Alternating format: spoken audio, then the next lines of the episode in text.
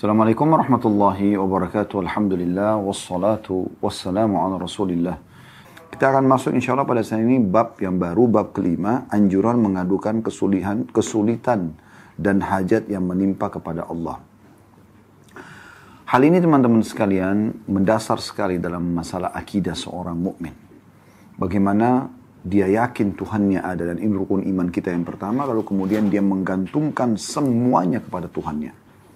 Apa pun dia keluhkan kepada Tuhannya, apa pun dia minta kepada Tuhannya, tidak ada yang dia ya, alihkan kepada uh, makhluk. Allah subhanahu wa ta'ala mengajak atau menganjurkan Nabi Muhammad SAW menyampaikan hadis dan diangkat di sini ada dua buah riwayat. Dalam bab ini hanya dua buah riwayat, kita akan bacakan dulu hadisnya Baru kemudian kita akan panjang lebar insya Allah masuk kepada syarah atau penjelasan. Semoga ya, insya Allah bisa menjadi ilmu yang bermanfaat. Baik, hadis pertama dalam bab ini dengan sanad sahih urutan 838 dari Abdullah bin Mas'ud radhiyallahu anhu dia berkata, Rasulullah sallallahu alaihi wasallam bersabda, "Man nazarat bihi faqatun fa anzalaha bin nasi lam tusadda faqatuh, wa man nazarat bihi faqatun fa anzalaha billah fayushikullahu lahu birizkin ajilin au ajil. Artinya, barang siapa yang ditimpa kesulitan, lalu dia mengadukannya kepada manusia, maka kesulitannya tidak akan teratasi. Barang siapa yang ditimpa kesulitan lalu mengadukannya kepada Allah, maka Allah akan segera memberinya rezeki, cepat atau lambat. Hadis ini diriwayatkan oleh Abu Dawud, Tirmidzi, dan juga Al-Hakim menyatakan sahih. Hanya saja dalam riwayat Hakim ada lafaz ausyaqallahu lahu bil gina imma bimautin ajilin au ginan ajil. Allah akan segera memberikannya kecukupan kalau dia keluhkan permasalahannya kepada Allah bisa dengan kematian yang segera sehingga dia bertemu dengan Tuhannya dan mendapatkan balasan amal-amalnya atau kekayaan yang akan datang ya atau tertunda ya. Dua buah riwayat ini yang diangkat dalam bab ini memberikan gambaran kepada kita secara umum dulu bagaimana Nabi alaihi salatu wassalam mengajarkan kepada kita agar jangan menggantungkan nasib pada manusia. Berapa banyak orang yang selalu sibuk nasibnya setiap hari dia gantungkan pada makhluk. Yang sebenarnya manusia itu sama dengan dia. Tidak ada bedanya. Dia memiliki dua mata, kita juga memiliki dua mata. Dua tangan, dua kaki. Masing-masing memiliki waktu 24 jam. Kebetulan saja dia diberikan jabatan oleh Allah subhanahu wa ta'ala. Diberikan kelebihan oleh Allah subhanahu wa ta'ala. Dan kita tinggal meminta kepada Allah subhanahu wa ta'ala. Tinggal minta saja. Tidak ada sesuatu yang berat hanya Alhamdulillah wassalatu wassalamu ala Rasulullah ala Rasulillah memuji Allah subhanahu wa ta'ala membaca salawat kepada Nabi SAW lalu kemudian sampaikan hajat. Ya Allah sembuhkan saya. Ya Allah berikan saya. Ya Allah ampuni saya. Ya Allah mudahkan urusan saya. Ya Allah si fulan ya lunakkan hatinya berikan hidayah suami istri anak dan seterusnya. Umar bin Khattab radhiyallahu anhu pernah menghadapi sebuah permasalahan dengan Bilal radhiyallahu anhu di masalah pembagian harta warisan di negeri ya, eh, apa namanya Persia ya pada saat muslimin berhasil menaklukkan. Maka Umar mengatakan aku pun ya, menolong hajatku ya terhadap Bilal di sholat malamku. Minta kepada Allah subhanahu wa ta'ala. Dan para kaum salafus salih merasa luar biasa itu menyampaikan hajat kepada Allah ini memberikan solusi yang luar biasa. Yang di luar daripada jangkauan akal manusia. Seorang da'i Saudi menceritakan pengalaman dia pribadi. Saya lihat cuplikan ceramahnya ya. Dia mengatakan dia pergi ke Mesir. Kemudian setelah dia sampai di Mesir, uh, dia pergi dari kota ibu kotanya, Kairo, ke Iskandaria, uh, ke satu kota yang lain Kemudian dia bilang pada saat di Kairo, dia e, mengenal satu pengurus masjid dan dia pergi ke masjid itu pada saat dia mau pulang ke Saudi setelah selesai pengajian di kota Iskandaria ini.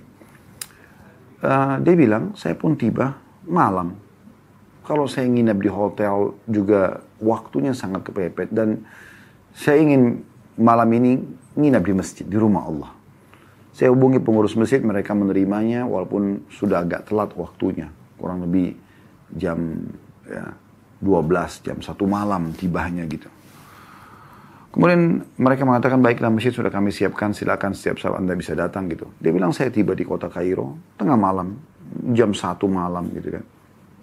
Dia bilang setelah saya masuk ke dalam masjid, saya temukan masjid uh, menyala lampunya semua dan seperti memang sudah dipersiapkan gitu ya. Namun dia bilang tidak ada pengurus masjid, saya tidak tahu mungkin karena mereka sudah istirahat, sudah jam satu malam. Namun di mihrab, di dekat mihrab ada satu orang yang lagi sujud. Dan lama sekali sujudnya. Saya pun datang mendekati orang tersebut, kemudian saya coba dengarkan. Dia ngomong apa orang ini gitu. Ternyata dia menyampaikan keluhannya kepada Tuhannya dalam sujudnya. Dia mengatakan, Ya Allah, sungguhnya istriku ya, membutuhkan uang untuk operasi. Dan kalau tidak operasi dia bisa meninggal dunia. Aku keluhkan permasalahanku padamu ya Allah karena aku tidak punya uang sama sekali. Ya. Dan dia sebutkan angka uang yang dia butuhkan itu. Udah selesai dia sampaikan seperti itu. Dia bilang, uh, orang ini, dai ini, mendekati orang tersebut, menunggu sampai selesai dia salam dari sholatnya. Lalu ditanyakan, ada masalah apa? Dia bilang masalah istri saya sedang sakit, harus operasi dan kalau besok tidak dioperasi mungkin bisa mengancam nyawanya. Saya sendiri tidak punya uang saya lupa angka pasnya ya, tapi uh, kalau tidak salah sekitar 20 ribuan uh, pon Mesir ya. Kalau saya tidak salah gitu. Uh, kemudian kata dai ini, apa yang sudah kau lakukan sesuatu yang sudah sangat luar biasa dan yakinlah Allah akan berikan kepadamu jalan keluar. Lanjutkan doamu. Dai ini mengatakan orang itu pun terus berdoa, mengulang-ulangi doanya dan saya pun kena ngantuk, saya istirahat. Setelah saya sholat malam, beberapa rakaat, saya istirahat. Menjelang subuh, azan subuh saya dibangunkan untuk pengurus masjid, syekh-syekh bangun gitu ya. Dibangunkan, lalu kemudian saya wudhu, lalu saya sholat qobliyah, eh, atau sholat sunatul fajr ya, qobliyah subuh. Eh, kemudian diikomakan sholat, waktu diikomakan sholat, tiba-tiba saja pengurus masjid mengatakan, syekh silakan jadi imam buat kami. Kata syekhnya saya lagi capek, mungkin kurang pas. Enggak, silakan walaupun ayat-ayat pendek.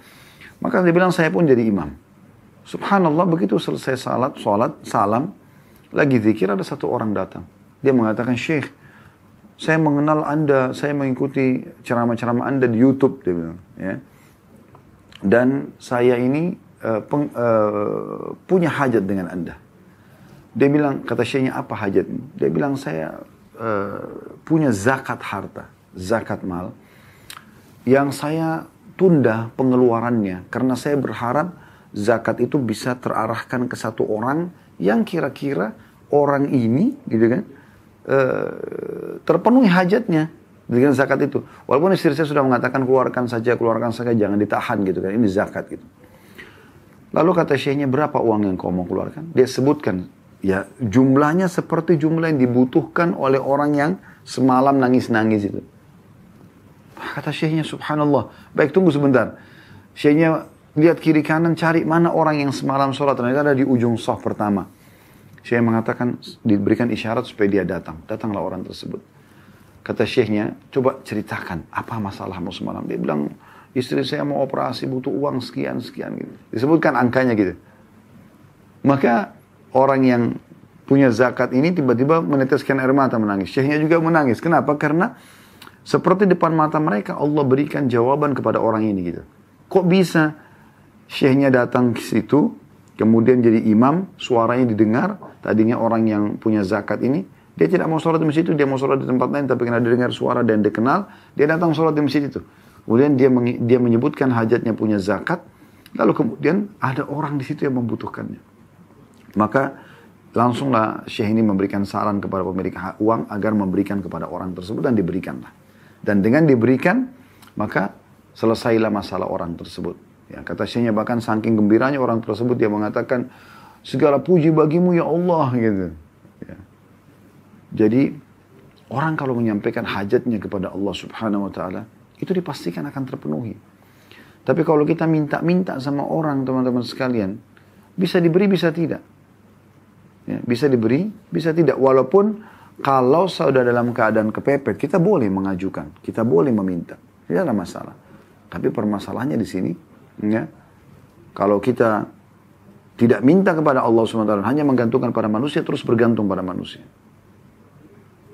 Makanya di sini dikatakan oleh Nabi SAW, siapa yang ditimpa kesulitan, sekecil sampai sebesar apa pun, lalu dia mengadukan kepada manusia, maka tidak, kesulitan tidak akan teratasi. Tapi kalau dia ditimpa kesulitan lalu dia mengadukan kepada Allah, Allah pasti akan memberikan kepada dia. Cepat atau lambat. Kalau Anda mengatakan, Ustaz, saya punya penyakit, saya sudah berdoa kepada Allah, berulang-ulang. Sudah berhari-hari, berbulan, berminggu-minggu, berbulan-bulan, bahkan mungkin ada tahunan. Tapi saya belum melihat hasilnya. Ini pernah disinggung oleh Ibnu Qayyim rahimahullah. Sehingga saya setelah beliau mengatakan, kalau ada orang yang sudah berdoa, lalu kemudian dia menganggap doanya belum diterima karena belum melihat hasilnya, ini pemahaman yang keliru. Misal contoh anaknya sakit, kalau dia mengatakan, ya Allah sembuhkan anak saya, tapi anaknya belum sembuh bukan Allah belum terima. Allah eh, sudah memberikan kepada dia. Kalau seandainya dia tidak berdoa mungkin penyakit anaknya akan lebih parah. Satu sisi. Sisi yang lain, Allah juga ingin memberikan tambahan pahala kepada orang ini. Karena memang dalam sebuah hadis dikatakan, atau sebuah riwayat, bahwasanya Nabi SAW bersabda, Allah berfirman, eh, eh, eh, kalau Allah ya, Nabi SAW bersabda, kalau Allah melihat atau mendengar doa yang indah dari seorang hamba, Allah terlambatkan jawabannya. Agar hamba tersebut tetap dalam doanya. Dan kalau seandainya hamba ini memahami bagaimana doa-doa yang dia sampaikan, yang dia keluhkan kepada Allah subhanahu wa ta'ala itu. Walaupun dia belum melihat ya depan matanya apa yang dia inginkan semua diberikan, dia akan panen itu tetap dalam bentuk pahala di hari kiamat, dia tidak akan pernah berhenti berdoa. Dalam sebuah riwayat juga disebutkan, bahwasanya nanti pada hari kiamat ada orang-orang yang datang lalu diberikan pahala bergunung-gunung. Mereka pun bertanya-tanya, pahala dari mana nih? Mereka sendiri mengatakan kepada uh, apa namanya? Berkata kepada para malaikat, ini dari mana nih pahala? Kok saya nggak pernah tahu ini gitu, saya buat apa? Maka kata para malaikat, ini adalah doa-doa kalian yang belum kalian melihat mendapatkan hasilnya di dunia. Maka pada saat itu mereka berharap agar seluruh doa yang mereka munajatkan di dunia, Allah nggak berikan dunia. Supaya mereka panen dalam bentuk pahala di hari kiamat. Saking besarnya pahalanya gitu. Bisa juga Allah dengan hikmahnya mungkin ya, menunda kesembuhan anak tersebut dengan hikmah. Allah lebih sayang kepada anak itu daripada kita. Mungkin kalau anak itu sembuh malah menyusahkan orang tuanya. Sehingga Allah biarkan dalam keadaannya. Jadi banyak sekali hikmah yang bisa kita ambil. Sudah menjadi sunnatullah. Sistem yang Allah ciptakan. Orang yang beriman pada Allah, yang menggantungkan nasibnya pada Allah, Allah akan berikan. Orang yang kufur kepada Allah, Allah akan binasakan. Itu sudah menjadi sunnatullah. Sistem terlalu banyak manusia sebelum kita yang Allah jadikan sebagai contoh. Ada Fir'aun di zaman Nabi Musa AS, ada Namrud di zaman Ibrahim AS. Banyak sekali gitu. Banyak sekali. Dan Allah menyebutkan dalam surah Ar-Rum, teman-teman sekalian surah nomor 30, ayatnya ayat 9, Allah suruh kita berjalan di muka bumi, lihat itu.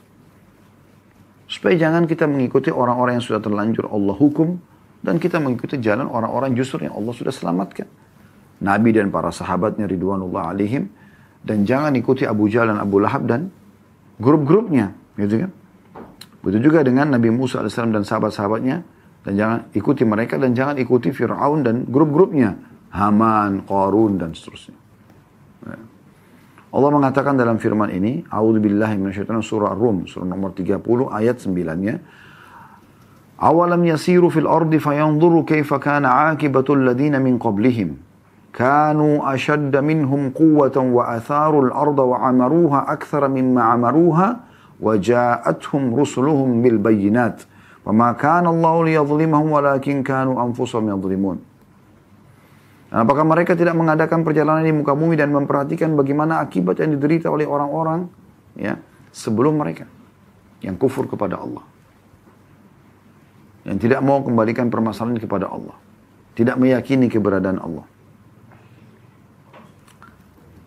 Orang-orang itu adalah lebih kuat dari mereka dan telah mengelola bumi serta memakmurkannya lebih banyak daripada apa yang telah mereka makmurkan. Dan telah datang kepada mereka rasul-rasul mereka dengan membawa bukti-bukti yang nyata. Maka Allah sekali-kali tidak berlaku zalim kepada mereka. Akan tapi mereka lah yang berlaku zalim kepada diri mereka sendiri.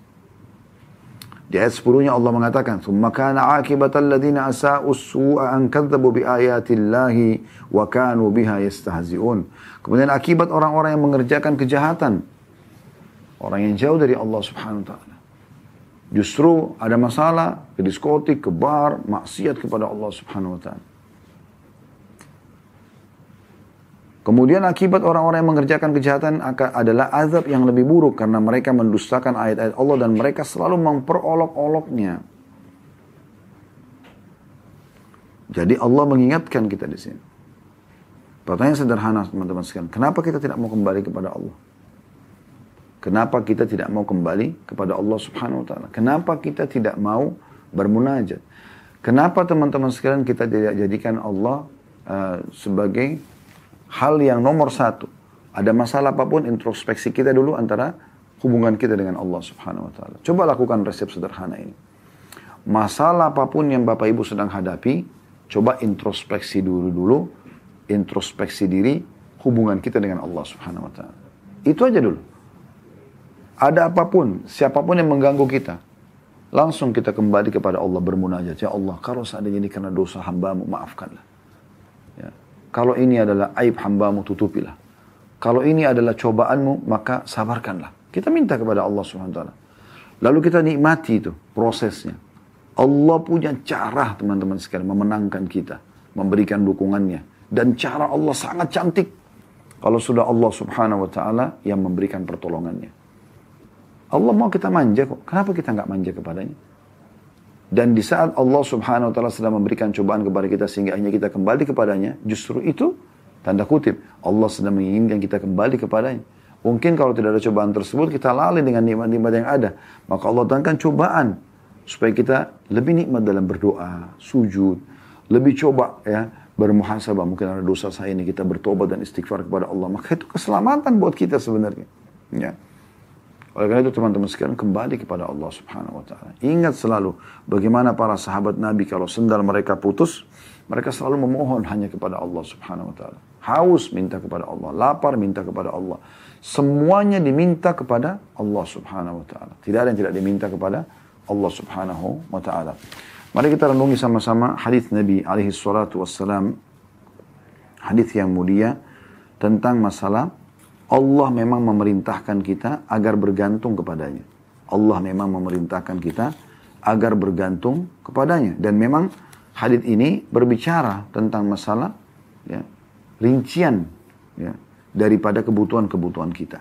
Ya. Misal contoh, atau kita mulai dari potongan hadith ya. Dari Abi Dhar radhiyallahu anhu,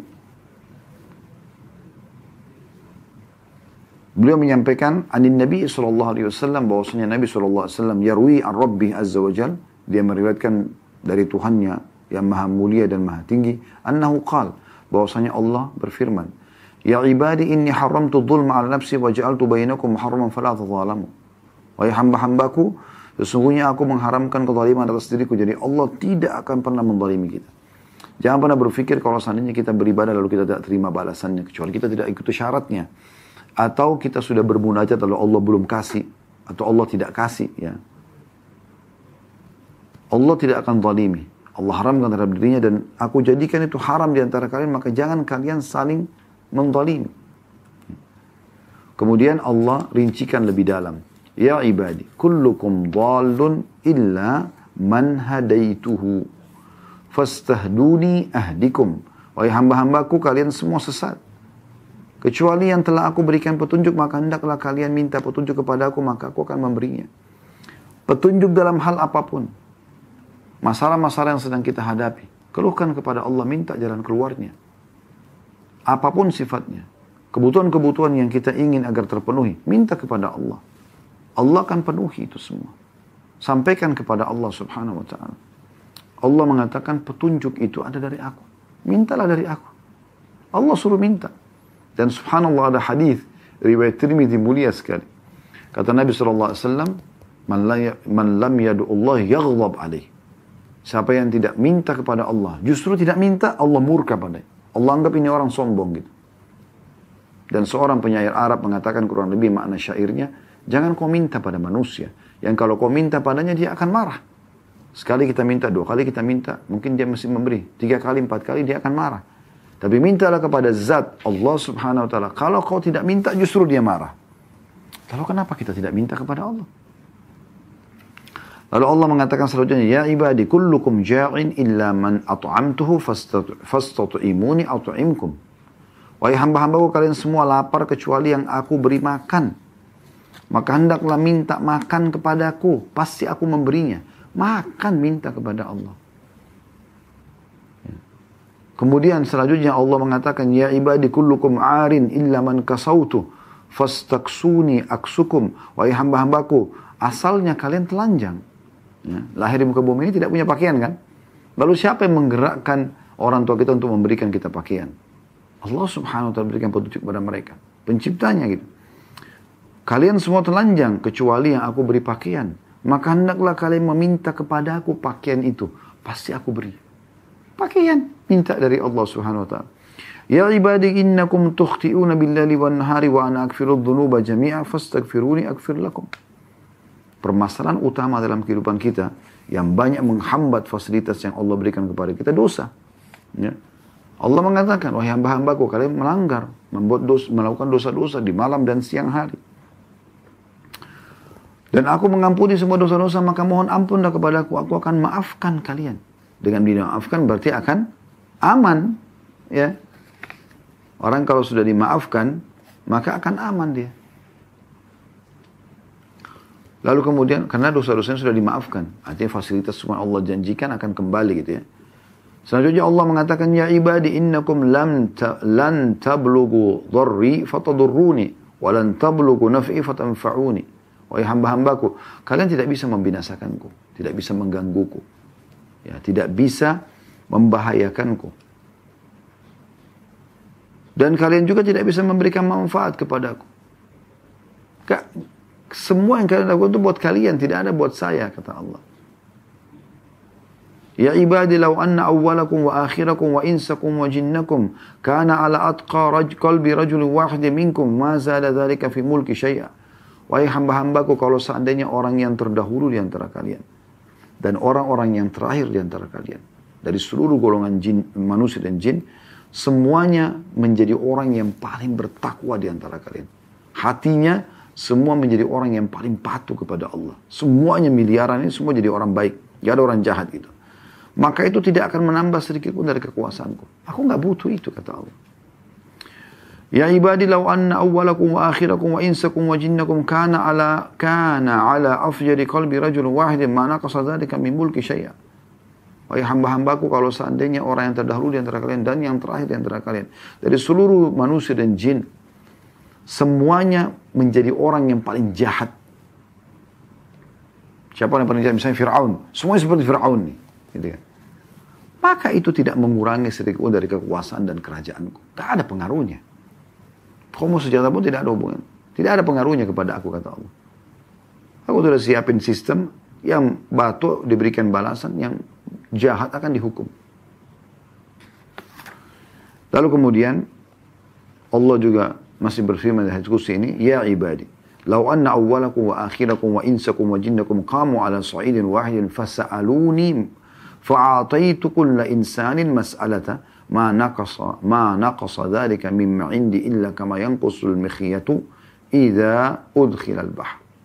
Wahai hamba-hambaku kalau seandainya orang terdahulu di antara kalian dan yang terakhir di antara kalian dari seluruh manusia dan jin. Supaya dikumpulkan manusia dari Nabi Adam sampai manusia terakhir dari jin yang pertama sampai jin yang terakhir, semuanya dikumpulkan miliaran. Berada di satu tempat mereka berkumpul. Lalu masing-masing menyampaikan hajatnya. Lalu aku berikan masing-masing hajatnya. Maka itu sama sekali tidak mengurangi dari apa yang ada di sisiku. Kecuali hanya seperti jarum yang dimasukkan ke lautan. Anda lihat kalau jarum dimasukkan ke lautan, ya, dia tidak akan kalau diangkat tidak akan ada air yang melekat kecuali sedikit sekali. Itu pun langsung kering dengan udara gitu. Nah, tidak mengurangi apa pun. Allah maha kaya. Lalu kenapa tidak minta kepada zat yang maha kaya ini? Selanjutnya, Ya ibadi innama hiya a'malukum uhsiha lakum uwaffiyakum iyaha. Faman wajada khairan falyahmadillah wa man wajada ghaira dhalika fala yalumanna illa nafsah. Wahai hamba-hambaku semua amal-amal yang kalian lakukan, aku catatkan buat kalian, aku balaskan, kembalikan kepada kalian. Maka siapa yang mendapatkan dia berhasil mengerjakan amal-amal baik, maka dia bersyukur kepada Allah. Dan siapa yang mendapatkan selain daripada itu, maka dia jangan menyalahkan kecuali diri mereka sendiri. Diri mereka sendiri. Wasiat yang sangat menarik dari Nabi SAW kepada sepupu beliau Abdullah bin Abbas radhiyallahu anhuma beliau mengatakan ya gulam inni uallimuka kalimat wahai anak kecil aku ajarkan kepadamu beberapa kalimat renungi hafal fahami baik-baik ihfadillah yahfaduk jaga selalu hubunganmu sama Allah dia akan jaga ya dirimu yang halal kau nikmatin yang diperintahkan kerjakan yang dilarang jauhi ihfadillah tajidhu tujahak kau jagalah hubunganmu sama Allah, dia akan jaga. Ya. Dia akan selalu ada di hadapanmu. Idza sa'alta fas'alillah. Kalau kau minta apa pun, hanya minta kepada Allah. Wa idza sta'anta fasta'in billah. Kalau kau minta tolong untuk memecahkan permasalahanmu, memenuhi hajatmu, hanya minta tolong kepada Allah. Wa'alam anna al-ummata idza ijtama'at ala an yanfa'uka bi syai'in lam yanfa'uka illa bi syai'in qad katabahu Allahu lak. Ketahuilah kalau satu komunitas berkumpul, ya. umat manusia berkumpul, semuanya pun untuk memberikan manfaat kepadamu tidak akan pernah sampai kepada manfaat kecuali yang sudah Allah takdirkan kepadamu atau untukmu. Jadi bukan karena mereka tapi karena Allah takdirkan. Wa in dan kalau seandainya mereka berkumpul ala an yadurruka bi syai'in untuk menyusahkan, menimpahkan mara bahaya kepadamu Lam yadurruka illa bisya'in kat katabahu Allahu alaik. Tidak akan pernah bisa membahayakanmu kecuali yang sudah Allah catatkan untukmu. Rufi'atil aqlam wa jaffatis suhuf. Telah diangkat pena-pena mencatat takdir dan telah kering ya lembaran-lembaran takdir Lauhul Mahfuz. Oleh itu teman-teman sampai ke hajat kita kepada Allah Subhanahu wa taala. Kalau kesah kepada Allah ini manfaatnya besar sekali. Ya. Dan pasti akan ada solusi sebagaimana dijelaskan di dalam hadis ini. Bahkan dikatakan di hadis ini Allah pasti akan memberikan kepadanya rezeki ya cepat atau lambat. Dan rezeki ini dua sekali, tidak harus duit ya, tidak harus uang, tapi bisa saja kebutuhan-kebutuhan. Bahkan termasuk dalam rezeki adalah kalau permasalahan kita terpecahkan. Misal contoh, ada orang sakit, dia berharap sembuh. Lalu Allah sembuhkan. Itu kan juga rezeki. Karena dengan itu dia bisa beraktivitas lagi. Itu rezeki Allah SWT. Jadi rezeki bukan cuma selamanya uang ataupun makanan, minuman dan pakaian, tempat tinggal dan kendaraan. Tapi banyak sekali rezeki Allah Subhanahu wa taala. Karena apa pun yang bisa membuat roda kehidupan kita berjalan, terpenuhi kebutuhan kita atau kita selesai dari atau keluar dari sebuah kemulut permasalahan, maka itu adalah rezeki dari Allah Subhanahu wa taala. Dan dalam riwayat yang selanjutnya dikatakan atau riwayat ya uh, Al-Hakim Allah akan memberikan kepadanya kecukupan. Dan bisa saja kalau Allah melihat ternyata lebih baik dia diwafatkan maka wafat dia. Allah wafatkan karena kalau dia hidup maka akan sulit buat dia. Allah panggil di sisinya ya supaya Allah berikan dia kenikmatan atau Allah berikan dia kekayaan yang tertunda dalam beberapa saat akan diberikan kepada dia.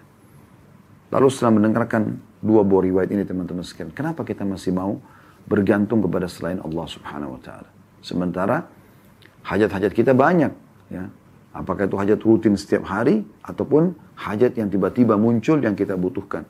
Dan Allah subhanahu wa ta'ala sebagaimana dari hadis Qudsi sudah memberikan kepada kita rincian yang sangat luar biasa. Makanan, pakaian, petunjuk, apa saja. Kita disuruh minta kepada Allah. Dan sudah diingatkan juga dalam hadis Ibnu Abbas tadi. Kalau kita jaga hubungan dengannya, kita juga akan dijaga. Kalau kita jaga hubungan dengan Allah, Allah selalu ada di hadapan kita. Setiap saat kita butuh, Allah akan memenuhi kebutuhan kita. Ya. Dan kalau seandainya Satu umat mau menyusahkan kita tidak akan bisa sampai kecuali memang sudah Allah catatkan. Kalau mau memberikan kepada kita tidak akan sampai kecuali yang sudah Allah catatkan. Lalu kenapa tidak kembali kepada Allah kalau begitu? Sekaligus saja minta kepada Allah secara totalitas.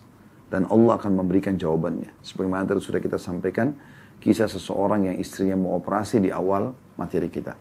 Teman-teman sekalian, satu hari pernah Sa'id bin Musayyib rahimahullah dipanggil oleh Hajjaj Ibn Yusuf. Haji Yusuf ini seorang penguasa yang zalim pada saat itu. Semaunya sendiri. Kalau dia sefaham, maka dia uh, atau dia ikuti apa yang dia inginkan, maka dia akan berbuat baik. Kalau tidak, maka dia bisa sampai pada tingkat membunuh walaupun ulama kita. Maka pada saat masuk dalam majelis, di situ ada pedang disiapkan, ada nato. Nato itu seperti kulit hewan yang sudah dikeringkan, dikeringkan. Tujuannya nanti orang kalau ada yang di, dipenggal lehernya di depan hajjaj, darahnya nggak muncrat sana sini, ditaruh di situ. Udah disiapin. Jadi orang-orang berpikir, oh ini akan dibunuh nih. Gitu. Subhanallah dia pada saat masuk, dia eh, tiba-tiba disambut dengan meriah. Kemudian oleh Hajjaj bin Yusuf, kemudian Hajjaj bin Yusuf ini panggil duduk di sebelah uh, kursi singgasananya. Kemudian uh, bertanya banyak hukum agama dan dijawab. Kemudian setelah itu sempat ada parfum yang sangat bagus dan mahal di dekat Hajjaj tiba-tiba dia bubuhi sendiri langsung ya ke jenggot Said bin Musayyib rahimahullah. Orang banyak bertanya gitu. Orang-orang sampai di, dia pamit keluar di, diantar sampai ke pintu gerbang. Ini belum pernah terjadi di, di di polahnya hajjaj ini gitu. Maka pada saat dia keluar ada seseorang bertanya, wahai imam, imam ini kalau kita kiai, ustadz ya, apa yang anda ucapkan sebenarnya? Karena tadi pada saat anda menuju ke singgasananya atau begitu masuk pintu gerbang, saya lihat mulut anda komat kamit. Apa yang anda baca gitu? Apa yang anda sedang ucapkan? Dia mengatakan, saya mengeluhkan kepada Allah. Saya mengatakan, ya Allah, sesungguhnya engkau tahu kezaliman orang ini dan aku keluhkan ha, e, permasalahan ini kepadamu. Maka jadikan semua niat buruk dia, semua kejahatan dia menjadi kebaikan untukku. Bagaimana di detik-detik itu dia sudah berhadapan dengan seorang pemimpin yang zalim yang akhirnya bisa membunuh dia. Tapi dia tetap kembalikan semua kepada sang pencipta Allah. Dan Allah membalikkan keadaan. Itu, itu luar biasa. Cuma banyak orang tidak memahami masalah ini. Makanya nasihat yang luar biasa juga dari Ash-Shu'bi, nama nama lainnya Amir bin Shurahbil, rahimahullah seorang ulama tabi'in masyhur. Beliau pada saat menemui Abdul Malik bin Marwan yang pada saat itu menjadi khalifah, ada beberapa orang yang sempat dipenjara gitu oleh Abdul Malik bin Marwan. Tapi mungkin belum ada kejelasan 100% orang ini salah atau tidak gitu ya. Maka tiba-tiba waktu Ash-Shu'bi ada di sana, beliau mengatakan kepada raja pada saat itu, Abdul Malik bin Marwan, In kunta habastahum bil batil fal haqqu yukhrijuhum. Kalau seandainya Anda menahan orang-orang ini dengan kebatilan, tidak ada hak Anda untuk menahan mereka, maka pastikan kebenaran akan mengeluarkan mereka. Pasti Allah akan datang memberikan kemenangan dan mendatangkan kebenaran itu. Ya, karena Allah sudah mengatakan dalam Al-Quran, وَقُلْ جَعَ الْحَقُ وَزَهَقَ الْبَاطِلِ لَبَاطِلَ كَانَ زَهُقَ Kebenaran pasti akan datang dan akan mengalahkan kebatilan. Dan kebatilan pasti akan hilang. Walaupun ada masa-masa mungkin dia bertahan beberapa saat. Tapi Allah maha mengawasi. Allah maha menjaga. Allah ya dikatakan Inna Allah kana alaikum raqib dalam surah Nisa. Allah ketat sekali pengawasannya. Ya, kan? Dalam ayat lain, وَهُوَ ma'akum aina ma kuntum. Dia selalu bersama kalian di mana pun kalian berada. Dalam ayat kursi Allah mengatakan la ta'khuduhu sinatu wala naum. Dia tidak pernah ngantuk apalagi tidur. Pengawasannya luar biasa gitu. Ya. Kemudian selanjutnya Syu'bi mengatakan wa in kunta habastum bil haqqi fal afu yasa'uhum. Artinya, kalaupun Anda menahan mereka karena memang dasarnya mereka bersalah, maka memaafkan bisa melepaskan mereka. Artinya ini Allah memerintahkan Anda untuk memaafkan orang-orang. Kalau seandainya memang masih bisa dimaafkan kriminal atau kejahatan yang dia lakukan. Bagaimana Urwa bin Zubair rahimahullah seorang ulama tabi'in yang sangat masyhur. Beliau pernah melihat seseorang mencaci maki Hajjaj bin Yusuf. Dan orang ini tidak mau berhenti gitu. Terus saja ngomong. Hajjaj bin Yusuf zalim gini. Padahal memang zalim orangnya. Memang zalim pada saat itu. Kalau anda baca tentang Hajjaj bin Yusuf ini luar biasa kezalimannya gitu. Luar biasa gitu. Tapi Urwa bin Zubair rahimahullah, eh maaf, ini Muhammad bin Sirin rahimahullah, bukan Urwa bin Zubair. Muhammad bin Sirin rahimahullah punya ilmu dan dia juga menggunakan keimanan dalam hal-hal seperti ini. Maka dia dekati orang yang sedang caci maki tadi. Hajjaj itu zalim, apalah macam-macam. Kayak banyak orang sekarang mencaci maki. Siapa saja semua dicaci maki. Semua orang salah depan mata dia. Cuma dia sendiri yang benar gitu. Terlebih lagi yang berbahaya kalau kita sedang menyalahkan orang yang kita tidak bisa jangkau dia untuk menyampaikan maaf. Pemimpin-pemimpin, ya. Atau orang-orang yang beda negara, kita hanya nonton di berita. Kita main langsung caci maki, padahal kita tidak tahu kebenaran ada sama dia atau dia salah, kita nggak pernah tahu. Hanya Allah yang tahu masalah itu. Mungkin Allah tahu dia punya udur-udur misalnya. Maka Muhammad bin Sirin mendekati Orang yang mencaci maki Hajar bin Yusuf sambil mengatakan, Sah ya bena akhi. Diam, wahai anak saudaraku. Berhentikan ini ucapan, ocehanmu ini berhentikan. Mencaci maki, sebenarnya pemimpin zalim pada saat itu. Fa'inna hajjaj akbala ila rabbi. Karena orang yang sedang kau caci maki ini hajjaj sedang menuju ke Tuhannya.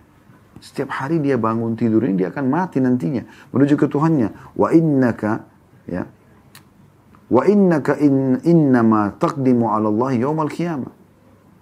Dan kau juga akan mati dan kau akan menuju ke Tuhanmu bersama dengan Hajjaj pada hari kiamat nanti. Satajid anna ahkara dhambi min dhunubika asharru ala nafsika min a'zami fa'alahu Hajjaj. Dan di saat nanti kau berhadap dengan Tuhanmu, kau akan temukan dosa yang paling kecil yang kau lakukan itu pada saat kau akan ditanyakan oleh Allah, akan kau temukan lebih berat, lebih besar daripada dosa terbesarnya Hajjaj ya, yang pernah dia lakukan. Karena memang kita akan di, mungkin dosa itu sudah cukup membuat kita masuk dalam api neraka, na'udzubillah. Lalu kenapa kita sibuk dengan dosanya orang lain, ada Tuhannya. Falikulli imri'in sya'nun yugni. Oleh karena itu setiap orang harusnya menyelesaikan perkaranya saja sendiri-sendiri. Wa alam anna Allah azza wa jalla sayakhtassu minal hajjaji mimman zalamahum. Ketahuilah bahwasanya Allah pasti, pasti akan mengambil hak-hak orang yang terdalimi oleh hajjaj. Wa yakhtassu lil hajjaji mimman yadhlimuna. Tapi jangan lupa, Allah juga akan memberikan hak hajjaj dari orang yang mendaliminya. Hajjaj misalnya atau si A berbuat jahat kepada si B. Kita si C nih. Kita ikut-ikutan nih. Ya. Caci maki si A. Padahal sebenarnya kita nggak ada hubungannya. Kalau kita doakan semoga Allah berikan hidayah, semoga apa kebaikan-kebaikan mungkin lain. Tapi kalau kita caci maki, caci maki kan dosa di sini. Maka yang terjadi adalah kita akan berhadapan dengan orang yang sering kita caci maki. Di, si B yang dizalimi akan diberikan haknya oleh Allah. Diambil dari si A. Tapi anda si C juga akan diambil haknya si A yang anda caci maki karena anda caci maki dia karena tidak tidak ada hubungannya dengan anda. Gitu. Coba bagaimana pekahnya gitu. Kemudian beliau menasihati terakhir wasiatnya di sini, fala tashgilanna nafsaka ba'dal yaumi bisabbi ahad. Oleh karena itu mulai hari ini jangan pernah kau sibukkan dirimu dengan untuk mencaci maki orang lain lagi. Ya. Dari apa yang kita ambil teman-teman sekalian dari buah dua hadis ini ada pelajaran ya kita itu tadi semua syarah penjelasannya pelajaran dari hadis ya. Yang pertama adalah adanya larangan dalam hadis ini untuk menggantungkan nasib pada manusia. Karena itu tidak akan memberikan solusi. Dan sudah kita sebutkan tadi kepada syair, jangan kau minta pada manusia kalau kau minta padanya maka dia akan marah. Kemudian yang kedua adalah adanya anjuran dan penekanan agar setiap orang kembali kepada Allah Subhanahu wa taala saja, menyampaikan apa pun hajatnya. Dan itu kalau dilakukan maka dijanjikan dalam hadis ini Allah akan memberinya rezeki cepat atau lambat. Dan sudah kami jelaskan tadi, makna rezeki di sini teman-teman adalah pemenuhan kebutuhan kita. Baik itu nikmat yang sedang kita butuhkan, eh, maksudnya makanan, minuman, dan seterusnya. Atau memang kita keluar dari satu permasalahan yang sedang kita hadapi. Itu juga adalah rezeki Allah SWT. Allah akan berikan segera. Keluh kesahkan saja kepada Allah. Dalam riwayat tadi, Al-Hakim, Allah akan berikan dia kecukupan. Bisa saja dengan kematian segera atau rezeki yang tertunda, kekayaan yang tertunda. Mungkin Anda bertanya, tadi sudah kita jelaskan tapi saya ingatkan kembali. Kok kematian? Ya, karena bagi sebagian orang, kematian akan lebih baik bagi dia. Misal, dia sakit parah, ya. Atau memang Allah lebih tahu hidup dia ke depannya akan lebih sulit. Akan lebih jauh dari Allah, akan lebih banyak maksiat. Gitu kan? Makanya Nabi SAW mengatakan jangan kalian berharap mati. Tapi kalian bisa mengucapkan, Ya Allah hidupkanlah aku kalau hidup lebih baik untuk aku dan matikanlah aku kalau mati lebih baik untuk aku. Atau kekayaan yang tertunda, bukan tertunda di sini artinya tidak di, eh, tidak tidak dikasih kecuali nanti waktu yang lama enggak. Tertunda di sini kembali kepada makna lafaz awal, ajil, au ajil. Maksudnya lam, cepat atau eh, lambat atau cepat. Gitu. Ajil ini pakai ain berarti cepat. Atau ajil pakai hamzah lambat gitu. Artinya di sini akan ada dalam waktu yang tidak lama dia akan mendapatkannya. Akan terpenuhi juga hajatnya. Intinya sebenarnya adalah kembali dan keluh kesahkan kepada sang pencipta Allah subhanahu wa ta'ala.